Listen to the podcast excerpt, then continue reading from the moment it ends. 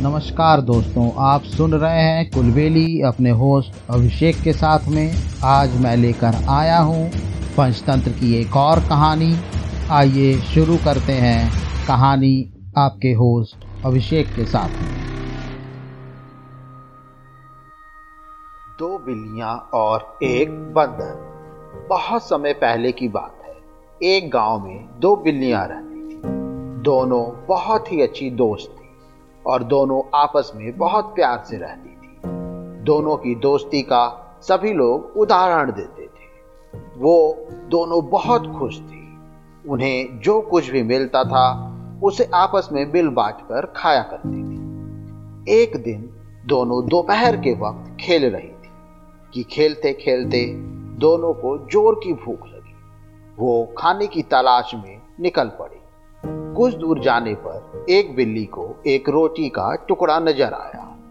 उसने झट से उस रोटी को उठा लिया और जैसे ही उसे खाने लगी तो दूसरी बिल्ली ने कहा, अरे, यह क्या? तुम अकेले ही रोटी खाने लगी?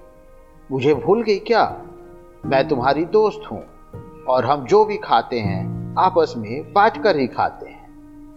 पहली बिल्ली ने रोटी के दो टुकड़े किए और दूसरी बिल्ली की ओर एक टुकड़ा बढ़ा दिया। यह देख दूसरी बिल्ली फिर बोली, यह क्या? तुमने मुझे छोटा टुकड़ा दिया है। यह तो गलत है। बस इसी बात पर दोनों में झगड़ा शुरू हो गया और झगड़ा इतना बढ़ गया कि सारे जानवर इकट्ठा हो गए। इतने में ही एक बंदर आया।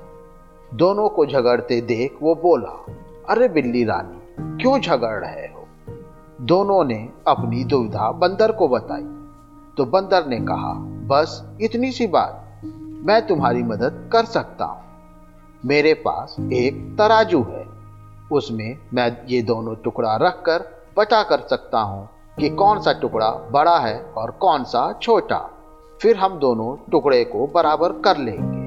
बोलो, तुम लोगों को मंजूर है? दोनों बिल्लियाँ तैयार हो गई।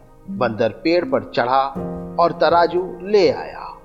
उसने दोनों टुकड़े को एक एक पलड़े पर रखा। तोलते समय उसने देखा कि एक पलड़ा भारी था। तो वो बोला, अरे, यह टुकड़ा बड़ा है। चलो दोनों को बराबर कर दे। यह कहते ही उसने बड़े टुकड़े में से थोड़ा सा तोड़कर खा लिया।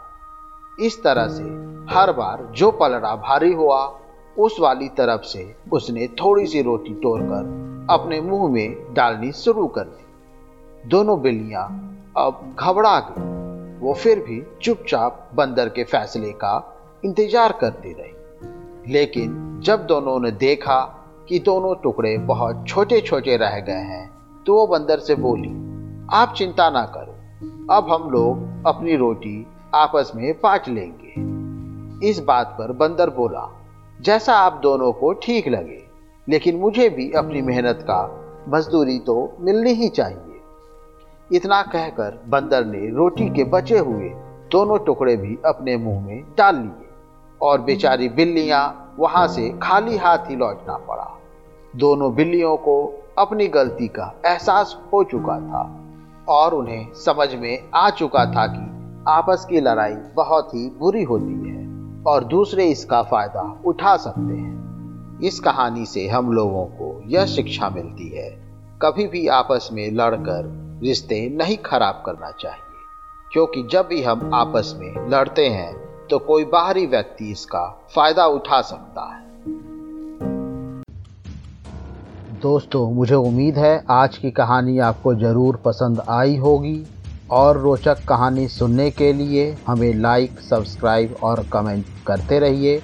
तब तक के लिए अपने होस्ट अभिषेक को आज्ञा दें। नमस्कार।